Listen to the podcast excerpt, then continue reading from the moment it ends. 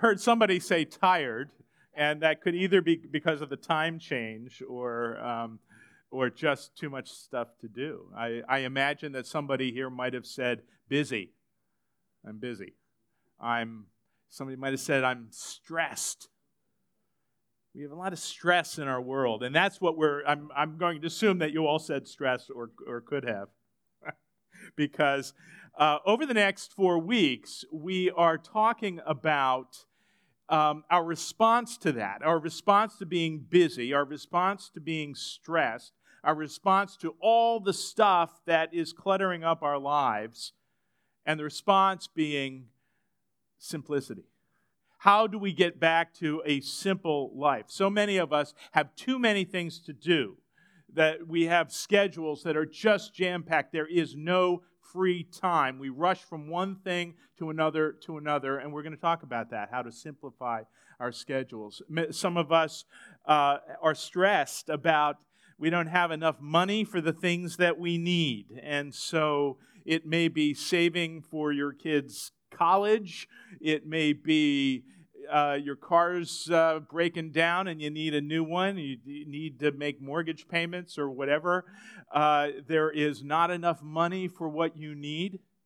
Or perhaps you have too much stuff and you're just kind of, you know, wading through your house and saying, where did we get all this stuff? How, how do we simplify our lives in that way? Obviously, stress comes from the current health crisis that we're worried about the coronavirus and what is this and how is this going to affect our world? What is it what does the future look like in a world where this kind of unexplained disease is is happening? We often find stress in our relationships that is just complicated to, uh, that with people. People we love are even more complicated than the people we don't. We can just ignore the people that we don't love, but the people we love, we have to live with, you know, that's complicated. And so there's so much in our relationships that, um, uh, that stress us out. And, you know, sometimes even religion gets us stressed. You know, we have these ideas in our head that we've gained through, you know, years of, of, of, uh, of thinking, praying, experiencing, and we say, you know, maybe I'm not doing it right maybe uh, I don't get what I pray for because I'm praying in the wrong way and God is holding a grudge against me because that's something I did when I was 13. And, um, and so we get all stressed out because we think that we're not playing the religion game right. All of this we're going to be talking about in the next, uh, today and in the next three Sundays. Uh, the how do we simplify all of these things and and challenge the stress that's going on and put it in its place and, and, and get orderly lives that are, that are simple. So, today, uh, we begin that, um, and, and I'll begin laying out a you know, 17 point plan for uh, conquering stress. That was a joke. Let me try that again. Today I'll be laying out my 17 point plan for conquering stress. Uh, that's not what we're doing here. Uh, we are we are seeking to simplify. We're we're seeking to uh, we're we're going to give you some ideas along the way, but it's not you must do this this this and this. That would defeat the purpose. What what's our center? Where where do we find our true home with God here? You know, uh, some of you uh, know. Um, I, have I've told some of you some things about my life and my working life, and uh, I'm, I'm going to share something else now. About a year and a half ago, I left a full time job, uh, which, was, which was stressful, but at least it took up all my time, so I didn't have a lot of decisions to make about how I would use my time. Um, but I left that and I went into freelancing and, and have been trying to do copywriting in, uh, in a marketing uh, area. And uh, so I've got some training from a company that does marketing, uh, a company called StoryBrand. And their focus is simplicity. Keep things simple. So many companies have just too much stuff that they're worried about. Keep it simple. What is the one thing you do to help your client? Find out what your client's problem is and do what you do to solve their problem. That's the way to do business. You see this on websites all the time. Uh, that, that companies put everything they do on their website. and uh, and it's too much. You get confused. You go to a website and you say, "Well, what what, what really do they do?" I don't. I I read this and and I see 17 things, and not I, I don't get a handle on this. Uh, I told a client the other day, your website is like a garage. Not a, not a nice garage where you park your car, but the kind of garage where you put all the stuff that you don't need anymore and you don't want to throw it out. So you, you put it in the garage, and your garage is a mess. You can't get through it, it's a disaster area. And so I said, Your website is like a garage because you have everything that you eh, want anybody in any time to know about what your company is and has ever been. You need to, to make it a living room where you welcome in your clients and say, Hey, could we start a relationship? What, what problems do you have that we could solve for you? And, and go from there. Keep it simple. So that's the approach that, that we'll be taking um, with a number of these things uh, that, we that are stressing us out. We're beginning with, uh, with the time factor. And the simplicity is important. The focusing on the one thing is where we're starting. And it makes me think of a story. Many of you may know this very well. We're going to take another look at this. It's the story of two friends of Jesus, Martha and Mary. So, um, Martha and Mary had a home outside of Jerusalem. So when Jesus came to visit Jerusalem, he would often stay with them. We uh, get the idea that they had a fairly large home, that they were affluent people and could welcome Jesus and his 12 disciples and perhaps anyone else traveling with them. And so a home had to be big enough for, for them. Jesus uh, sends word ahead that he's coming for a visit with his disciples. And so, of course, Martha probably the older sister, Martha, I'm thinking. That she seems to be the, the take charge person. And so she goes into a tizzy. I've got these this horde of people coming to my house. I need to entertain them. I need to make dinner for them. I need to make sure that they're comfortable here. I have so many things to do here. And so Jesus shows up with his people, and Martha is scurrying around trying to get everything ready. And then she hears a sound that makes her very upset. She hears her sister's laughter. I'm, th- I'm thinking Mary was laughing at this point. What the scripture tells us is that she was sitting at Jesus' feet with the other disciples listening to Jesus teach. But when Jesus taught, how did he teach? He told stories. He told fun stories. He said clever things. I, I have to think that the people who listened to Jesus were often laughing. And for Martha to be slaving away in the kitchen and hearing her sister not working with her, but sitting at Jesus' feet, laughing laughing, at the about Jesus. He said that if you have a speck in your eye and and you're you know someone tells you to remove the speck in your eye and they have a log in their own eye, that's like hypocrisy, and that's funny. Um, I didn't tell it as well as Jesus did, I'm sure, but um, so Mary's laughing away. Martha's upset. And so she goes to Jesus and she says, Jesus, tell my sister to come and help me. And Jesus says this to her, and we have this, we have the scripture uh, here. The master said, Martha, dear Martha. And I love the fact that he just repeats that, that, that he's trying to get through Martha's haze of stress here. I've got so much to do. And he just, Martha, Martha, Martha, Martha. You are fussing far too much and getting yourself worked up over nothing. One thing only is essential, and Mary has chosen it. It's the main course, and it won't be taken away from her. I love this translation uh, of this text, by the way. Sometimes the, this is the message, and sometimes the message, you know, takes some liberties with the text and, and tries to be modern, and yeah, sometimes it doesn't. This is perfect because the words, the Greek words there, are about stress and roiling and fussing and stewing and lots of energy and, and internal upheaval going on in Martha. You are frustrated. You are struggling. You are fussing over so many things, Martha. You've got all these things to do, but you're missing something. Mary has chosen the one thing that's essential. So, just like I say to a client, you need to find the one thing that your company does and put that on your website. Jesus is saying Mary has distilled all of that to the one thing that's important.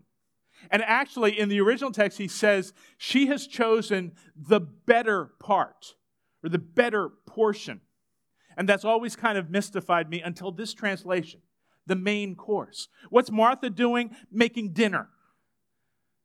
And so Jesus is saying, Look, you're making all these dishes. The only, the, the important thing is what's the main course? And the main course is me, is time with me, is listening to me. That's the most important thing in this house at this time. And Mary has chosen the main course, not all these side dishes that you're working on. So, I offer you that image of simplicity here. You've got a lot of stuff going on in your life. You are a Martha scurrying around trying to do all the things that are expected of you. But the main course is being with Jesus, listening to Jesus, paying attention to Him. Everything else falls into place when that main course is in play. We're going to talk more about schedule in, uh, in a moment. I do want to offer uh, one other thing as we begin this series of simplicity, uh, and that is to direct you to the Sermon on the Mount. We're not going to read it today or uh, now, uh, but Matthew 5 to 7 is where you find the Sermon on the Mount, and uh, some of you are very familiar with it, others may not be. It is it's a good read. It's about 120 verses or so so so it's substantial but you could probably read that in 10 or 10 or 15 minutes. And i would encourage you over the next several weeks to make that part of your reading maybe not every day but maybe on on a saturday uh, find some time, and then you'll come to church on Sunday and you will have read that. That will be fresh in your mind. Or maybe a few verses every day.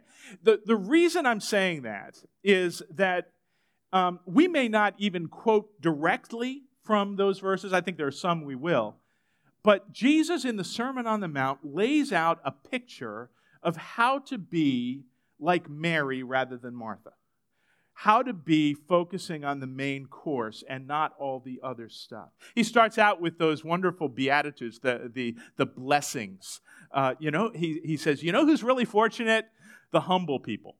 Not the people who trumpet their own, you know, uh, their own positive qualities, but the humble people.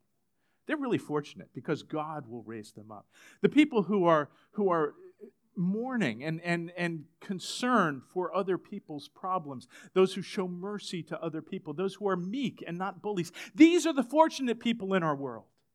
Not the one, not the take charge people who do, you know, who are always on top of the situations. It's the people who struggle, the people who have pure motives, the people who make peace. And he goes on through those chapters and talking about how, how to deal with the stress of, uh, or how religion can create more stress for us. And how there are simple responses to that. How prayer can become a very simple encounter with God. And so on. So I urge you to, to make that, especially in the next month, make that part of your, your personal reading there. The Sermon on the Mount, Matthew 5 to, to 7. So let's talk about schedule. One principle I'd like you to, to take, uh, not earth shattering, but your schedule tells a story about your priorities. Your schedule tells a story about your priorities. If you took out your phone and looked at your calendar and all the things that you have planned out for this week or this month, it will tell a story about what you're involved in, what you do, who, what, but also what you care about, what your priorities are. So, what's most important to you? What's your main course there as you plan out your life? As you say yes to doing certain things and, and no to other things, you are shaping a life there. Um, I have two quotes, and I'm, I'm, I'm going to do them quickly. I, I, found these in my research, and um, they, they touch on this idea. Uh, so, the, the, the, Annie Dillard quote, let's take a look at that. Uh, this is one of my favorite writers, Annie Dillard, um, and from a book called The Writing Life. Uh, how we spend our days is, of course, how we spend our lives. That's the most important sentence here. How we spend our days is how we spend our lives. And so what she's saying is that that okay, how do you want to spend your life? How what do you want on your on your epitaph? Uh, well, it depends on how you spend each day. You're making decisions every day about how you spend uh, your your life. Uh, and she goes on and does really artsy kind of language there. um, uh, so uh, let's move to the to the next one seneca. This is an old roman philosopher from the time of jesus actually. And i want to focus on the last line there. Life is long if you know how to use it. You're making decisions every day about how you are using your life.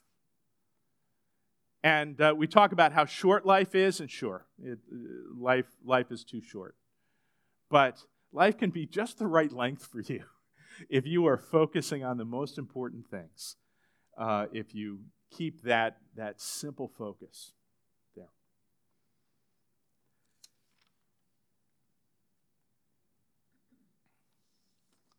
So I have three suggestions about your schedule. Pretty simple, and they won't take too long. The first suggestion is create time to connect with God. This is the Mary thing. Sit at Jesus' feet. Listen to Jesus. Listen to what he has to say. But I'm asking you to create time to connect with God.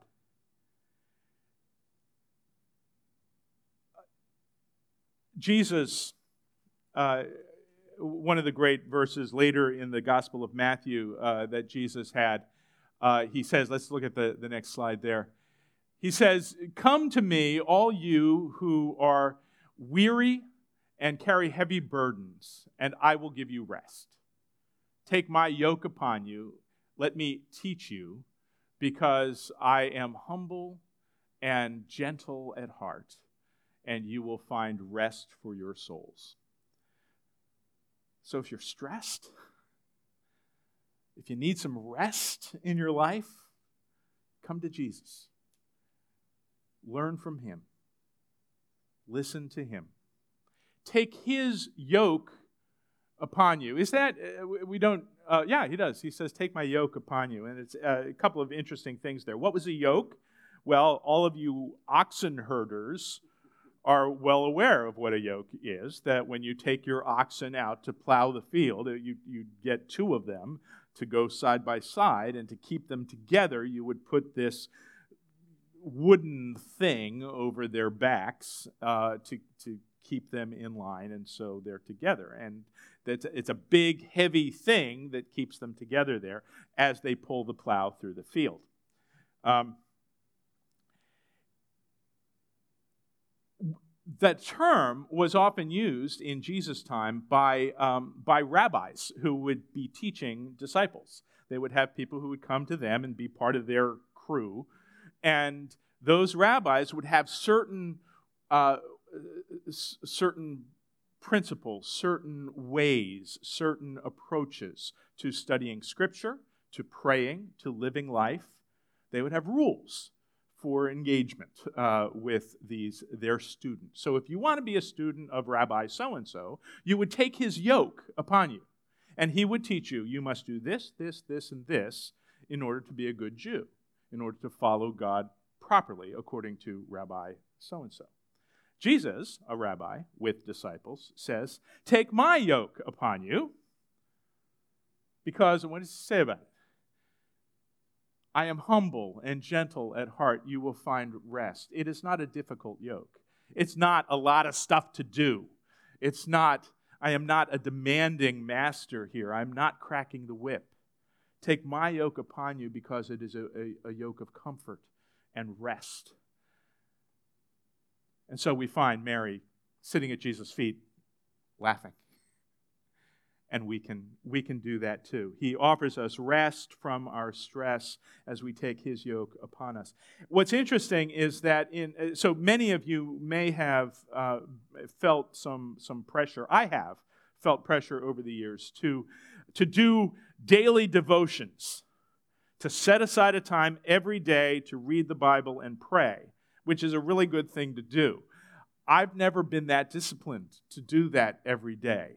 I do it at different times of day throughout the week. I connect with God.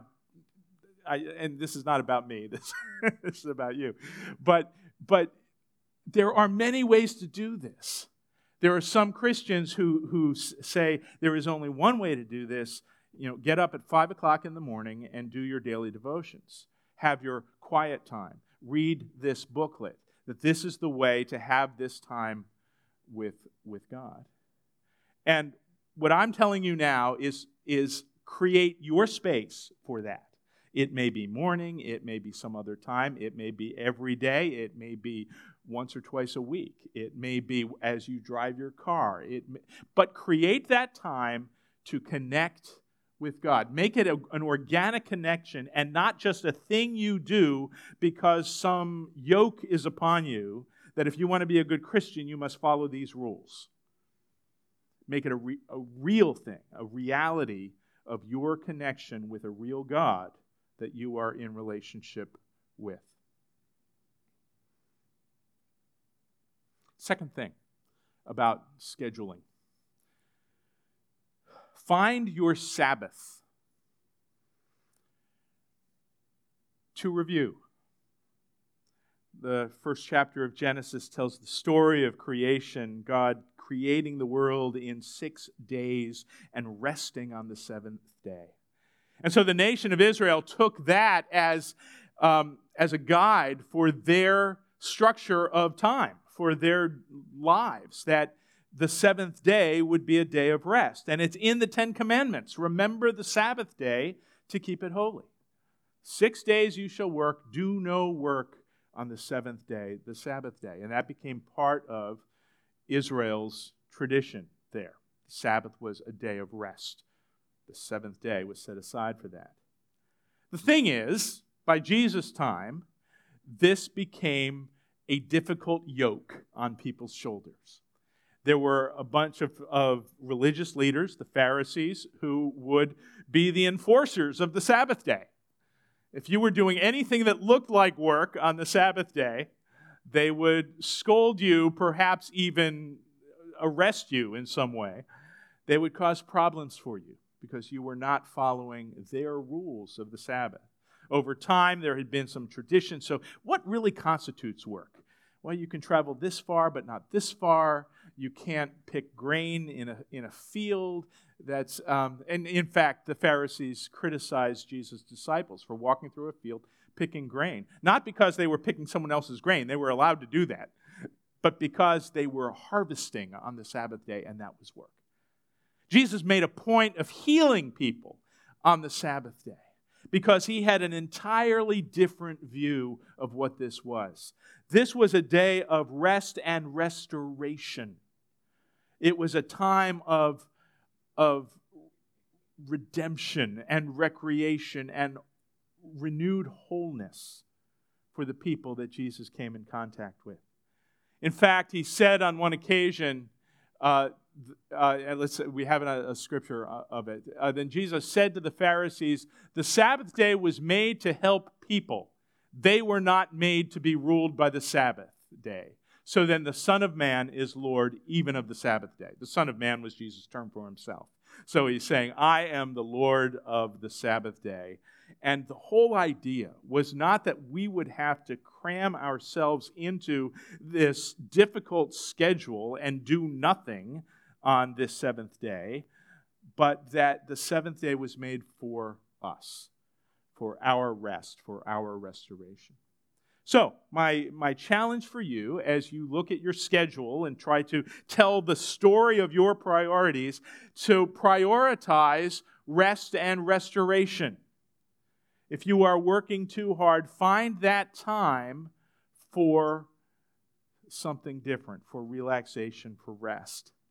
Um, and, and make that a regular part of your schedule. Make that a regular priority for you. Uh, now, this too, Christians can make this crazy. I went to a Christian college uh, in, uh, in Illinois, and um, uh, it was the Chicago area. We had brutal winters, and I remember one spring day, which was probably in late May when it was warm enough to go outside. Um, and um, I, a friend and I wanted to, it was a beautiful day. We said, let's go play some tennis. And so we went down to the tennis courts uh, of the college, and, and we're going to go in and play. The tennis courts were locked. And oh, we, uh, we assumed it was an oversight. We went to the building and grounds office, and, and uh, it, um, and they, no, it's the college policy that the tennis courts are locked on Sunday. That's the day of rest. That's the Christian Sabbath. Really? why? And and there we there was a protest about it. Uh, other people had had the same problem, and so the students were up in arms and putting nasty notes on bulletin boards. Um, it was a Christian college, so the protests were kind of mild, but. Um, uh, and, and a few years later, it took them a few years, but they did change that policy. But, but what we were saying was this is crazy because this is what we need for restoration. We work hard. We, if you want us to just sit in our rooms by ourselves on Sunday, well, we do that all week as we're studying for exams and such. This is our day to get out and play. Let us do that. And, uh, and eventually they, they got the idea and said, okay, yeah, we'll, we'll, we'll let you do that. But this is the idea of Sabbath is restoration. Now, some Christians are very uh, exacting now that Sunday is the day of rest for Christians. I don't think we need to follow that as ex- exacting as as people have. Um, it's why Chick Fil A is closed on Sundays because the, the well. Uh, I love the fact that someone is applying some Christian principles in the in the uh, the business space but they've made this decision, and despite whatever money they might be losing on that day, that this is a priority for them. That's fine. And so, if you want to, you know, to make Sunday a day of, of rest and no work, yay, good for you. That is something that you may do. Uh, it's a little difficult for Rick Court because he works on Sundays. Uh, he's here working right right now, and yeah. And so so on, and I talked with Rick earlier, and so he has his arrangement of other time in the week that he uses as his Sabbath. Jeff Bills does the same sort of thing. That that there are other times that become times of rest and restoration. And I invite you to put that in your schedule as well. Find find your time for rest and restoration. The uh, the third thing, and and uh, this uh, last of the principles, I'm going to tell you another story about my college days. And uh, I just, I loved remembering this, this one. There was a, a one day I remember uh, I was rushing across campus to get to the theater for a play rehearsal. And, uh, and I was actually going to be on time uh, for, for this but it was close, so I was I was rushing, and uh, and I as I'm as I'm crossing the campus, I see a friend approaching me, and and it was a guy that I I had known. Uh, the previous year, he lived on the same floor in my, my freshman year. We were pretty good friends, but we hadn't seen each other for a while. And, uh, and so, it, you know, hey, great to see you. How you doing? And I'm expecting him to say, fine and move on. But he stopped and he said, Oh, not so good. Oh, what's going on? And so I stop. And, and as he began to, to talk about what was going on in his life, I got the clear sense that God wanted me to interrupt my journey to the play rehearsal uh, to listen to this friend. And so I did. And so um, 10 minutes later, I got to the play rehearsal. And, uh, and I went to the director. The director was the theater professor, and he was he's a, a, just a total gem of a person. He is a saint. He he, he was. He has passed away since. But um, in fact, uh, about a month ago, uh, in our greeting time, we were asked, "Who was your favorite teacher?" That that was my answer. Jim Young that theater professor was my favorite teacher. He taught me so much about life, about God, about, about living in the moment. And that's the thing, that it was that, that I knew that he would understand this sense of listening to God, living in the moment, being there for friends, being present. Um, he was teaching me all of that. And so I thought that he might totally approve of the fact that I had stopped to listen to a friend uh, and thus was late to his rehearsal. Um, at least I hope that he would understand all of that. And, and so he listened to me, and, and he wasn't mad. He, he smiled. And then he said this um, Perhaps you could start out earlier next time to allow time for anyone the Lord brings into your path. this guy was Yoda. I mean, this, perhaps you could start out earlier next time to allow time for anyone the Lord brings into your path. What, what an amazing concept there because it does both things. It says, be open in the moment for interruptions and also plan for them. Plan ahead for those interruptions. And I invite you to do that. Leave time for whatever. And I don't know how that looks in your calendar. I don't know how you tell Microsoft Outlook to whatever. but build in some margin in your life as much as you can. Um, there's, there's a really interesting scripture in James uh, that says, um, we have it on the, on the um, screen. Uh, Look here, you who say, Today or tomorrow we are going to a certain town and will stay there a year. We will do business and then uh, will do business there and make a profit. How do you know what your life will be like tomorrow? And he goes on, uh, your life is like the morning mist, uh, morning fog. It's here a little while and then it's gone. What you ought to say is, if the Lord wants us to, we will live and do this or that. This is the reason why you hear some people saying, Lord willing, I'll come to your party on Saturday. Um, but it's not really talking about the party on Saturday. It's talking about a business venture. It's talking about up and moving your life to do something else. It's a, talking about making a commitment that will have significant impact in your schedule, in your life going forward. Going for a year to do business somewhere. Don't just do that because it pays well. That's what James is saying. Do it because the Lord wants you to. Or don't do it if He doesn't. So we have those decisions to make about our schedules all the time. Don't just do it because, oh, it'll pay well, or it'll, I'll meet some people I need to meet, or whatever. Think about what the Lord wants. How does the Lord want you to schedule your time? A few quick thoughts at the end. Um, I, I have this list, and you could, I, am sure you could add a number of things to this list. Uh, take control of your calendar. It's okay to say no. It's okay if you're really thinking about what does the Lord want. It's okay for you to say no. The Lord doesn't want me to do this. Nothing wrong with this. It's just that this is not how the Lord wants me to use my time. Think in those terms and say no to some things along the way. I, I know there are friends of mine who I will. Uh, uh, I'll ask. Uh, so, uh, Kevin, I've done this with you. Uh, so, can you do something next Wednesday night? And you'll say, "Let me check with my wife," right? And you, many of you do that with your spouses. Let me check there. And so I, I know I won't get an answer for another day or week. And um, but you could also say, and, and whether you say this or not, you could also think, let me check with God. Let me pray about this and see if God wants me to say yes to this obligation here. So it's okay to say no.